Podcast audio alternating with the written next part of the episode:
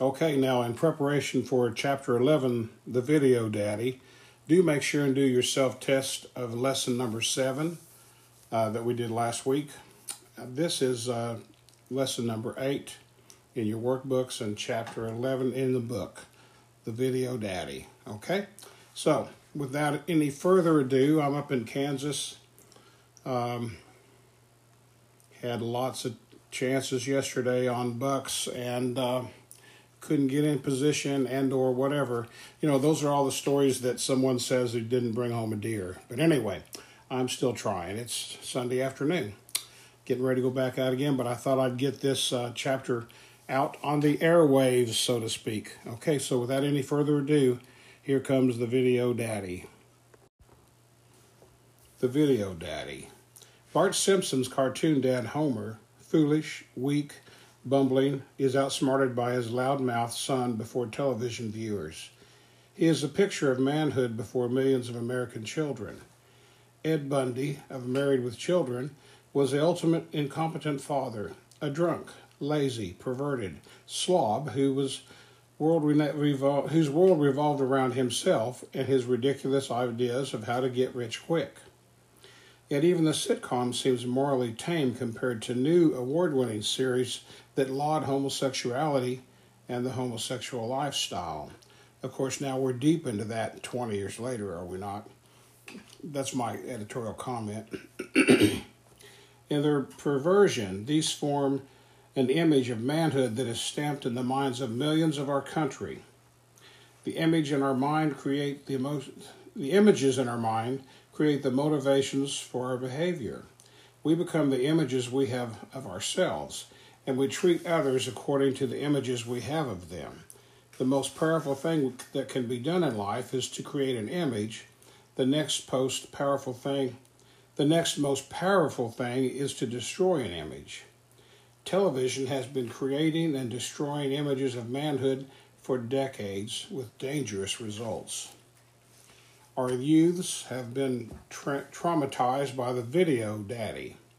These images, like it or not, are examples of an authoritative figure in the home. These foolish male characters, too no- numerous to mention, have distorted the image of husbands and fathers.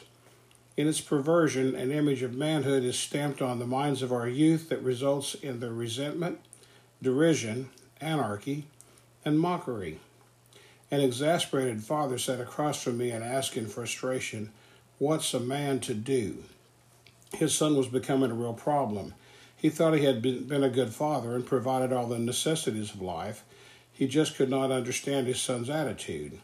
After a long conversation, it became very clear that this father was only one of thousands of men in our world today who have been victimized by forces they should have controlled. Hmm.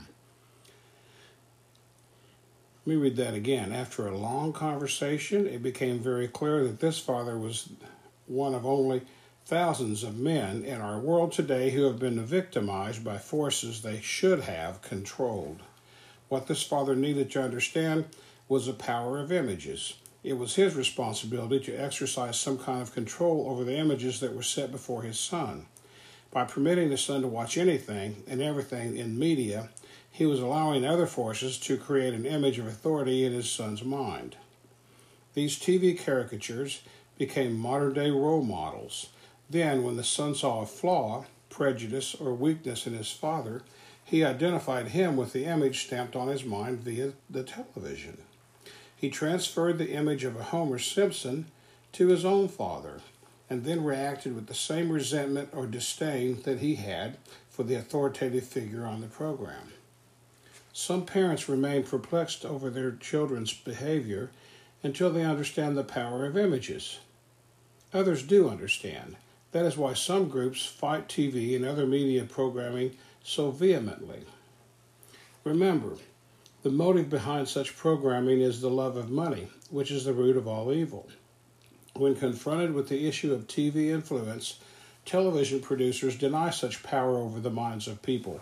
Yet, out of out of the other side of their mouths, they sell 30 seconds of viewing time to sponsors for $300,000, assuring them that commercials will convince viewers to buy the products displayed. They can't have it both ways. Television either is or it isn't that powerful. It is. The nation as a whole has been adversely affected by the video images of television programming. America has been going through a transition for the last few decades. The national image as a virtuous nation, a benefactor to, to the entire world, a savior from enslaving dictatorships, has undergone severe changes as a result of television. The destruction of those po- positive images in the national mentality has created a philosophical and emotional sickness in the nation's life. Our youth have been specifically affected by it. One of the most subtle catastrophes has been the anti hero syndrome that has eliminated our heroes and left us bereft of role models as patriotic examples. There is a proverb that says, God hates those who say that bad is good and good is bad. Yet, that perversion has taken place covertly and overtly for the past decades. The hero image in the mind of a young man powerfully motivates him in life.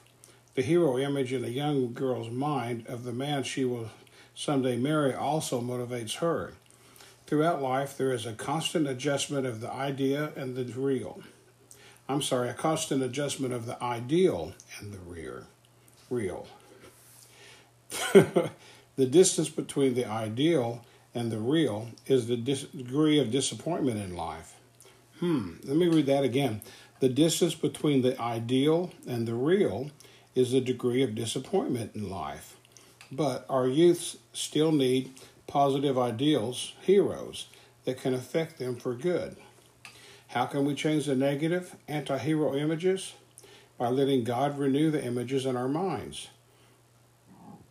Today, more than ever before in history, men need to recognize how God originally made them to be and earnestly endeavor to let God create their manhood in the image of Christ. Adam was created in the image of God. He was the example of manhood. When that manhood was marred by sin, Jesus Christ came as the second Adam to restore the image to men once again. Christ came as the express image in Hebrews chapter 1 verse 3 of God to reveal his grace and truth. As Jesus revealed the glory of God, he told us that we could be born again and receive that very nature of God into our spirits. We could have our minds renewed and our hearts regenerated. From there, our entire life would be so changed that some old things would pass away and all things would come become new. That's from 2 Corinthians chapter 5 and verse 17. Without Jesus Christ, man is unable to be, be restored to the image of God as his workmanship. Unto his glory, Ephesians 2 and, 5, and 10. With Jesus, it is being done today. With the new image of manhood given by Jesus stamped on our minds, our behavior, attitudes, and desires all become new. We are new creations with new motivations. While I was in Cleveland's Hopkins Airport one day, I ran into a noted Christian author and lecturer. We spent a moment or two renewing our acquaintances. At the time, the ministry of majoring in men was just getting started, and I mentioned it to him. He was vitally interested. He had just spoken to hundreds of men at a men's meeting in Cleveland. He explained the text of the scripture that had greatly impressed him. He had used it to address those men because he believed it was a cornerstone for men today. It's time for the Lord to turn the hearts of the fathers to the sons and the sons to the fathers. He paraphrased from Malachi chapter 4 and 6. Malachi, the last book in the Old Testament. We've had enough of the humanistic efforts to degrade men and breed contempt for fathers in the hearts of their sons.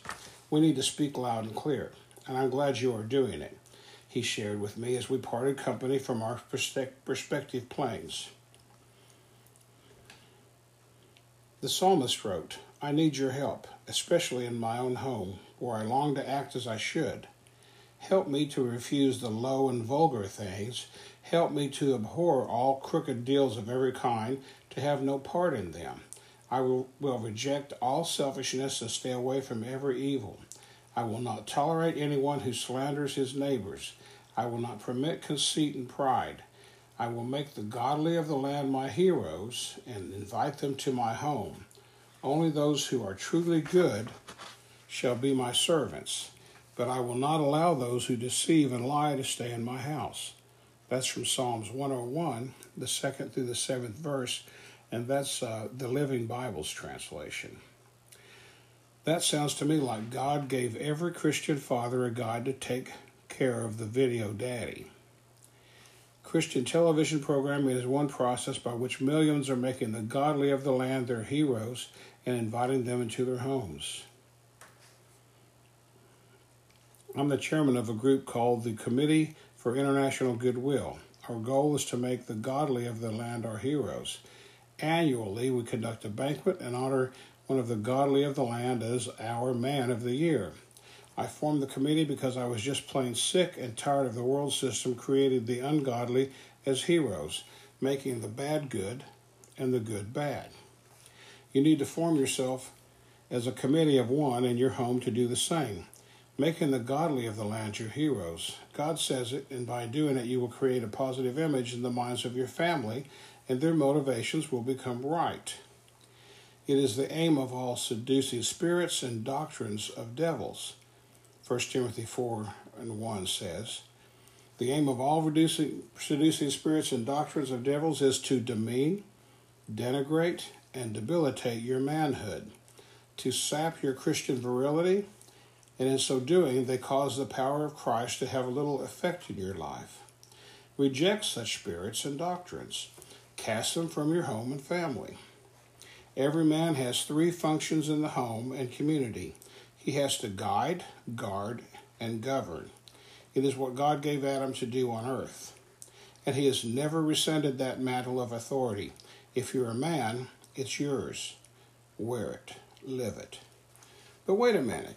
The video daddy can also be an absentee father. The greatest addiction in America is not marijuana, cocaine, or pills, it is television. The absentee father is often one who goes to work, comes home, and then sits in front of the television, forcing the wife and children into unnatural roles and responsibilities. In Pittsburgh, sitting over a cup of coffee, a man told me something that made me proud to be his friend. I used to be one of those guys you preach to, he said. I was a real television addict, but one day I realized that what was happening, what, one day I realized what was happening and I thought I needed to change. I, it wasn't until you came along, though, and hit me right between the eyes with it that I made the decision to do something about it. I talked with my wife, and we agreed to put the TV in the closet and only bring it out when the entire family agreed the program was something we could all watch together or that would be beneficial for one of us. I tell you, I had withdrawal symptoms, he laughed. I don't know what it is like to stop drugs, cold turkey. All I know is that it was bad enough with television. But let me tell you this. But let me tell you this. Since that time, my kids' grades have gone from D's to straight B's or better. I know more about them, and we have gotten the greatest time in the world just going places and doing things together. I've even taken them to the museum.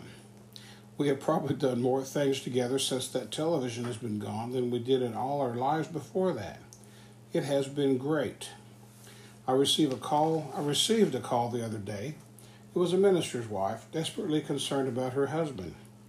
He refused to take the leadership role in the church, forcing her to do it. This is a minister's wife, I said. She was desperately concerned about him. The men didn't like it, and their wives were upset about it, but he was content to watch television between sermons. The, that may be an isolated case, but it's a real one. The video daddy on television, or the one in front of it, which is worse? Hmm. The best daddy is the one who uses the television to make the godly of the land his heroes. Are there godly men left in our land? Despite all that television has said to the contrary, there, there are. We read that again. Are there godly men left in our land? Despite all that television has said to the contrary, there are. But America's image still has a long way to go to be maximized. Today, many men believe that America is great because of the virtue of its wealth. but it was the virtues of American men and women that brought us our wealth. Men, families, and nations are great by the wealth of their virtues, not by virtue of their wealth. Men produce nations. A nation is great because its men are great. For America to recapture its greatness, its men must recapture their manhood. I attended a banquet one evening where the speaker related an incident that made an impact on everyone. He said, While I was at the airport today, someone very kindly commended me for my courage in taking on television about the American Civil Liberties Union and how they are trying to destroy Amer- Christianity in America. He told me that some years ago, he had rebuked them publicly on his own television program. When they retaliated, he dropped the matter because he said he had too much to lose. Too much to lose? The speaker raised his voice. What have we got to lose? I started this entire ministry with $70 and I have a 100 now, so what have I got to lose? The applause started as a ripple but became a river of appreciation. Manhood is in spirit. It has nothing to do with physical size, but everything to do with character. Modern youth need fathers of good courage. They need heroes. They need Joshuas who will cry, As for me and my house, we will serve the Lord. Joshua 24 and verse 15. They need Daniels who will face the legion's lions. They need Daniels who will face the legal lions of our day and shut their mouths from speaking pompous words against God. E. M. Bounds wrote, Men are God's methods. While men are look for better methods, God looks for better men. God is looking for them right now. What about you?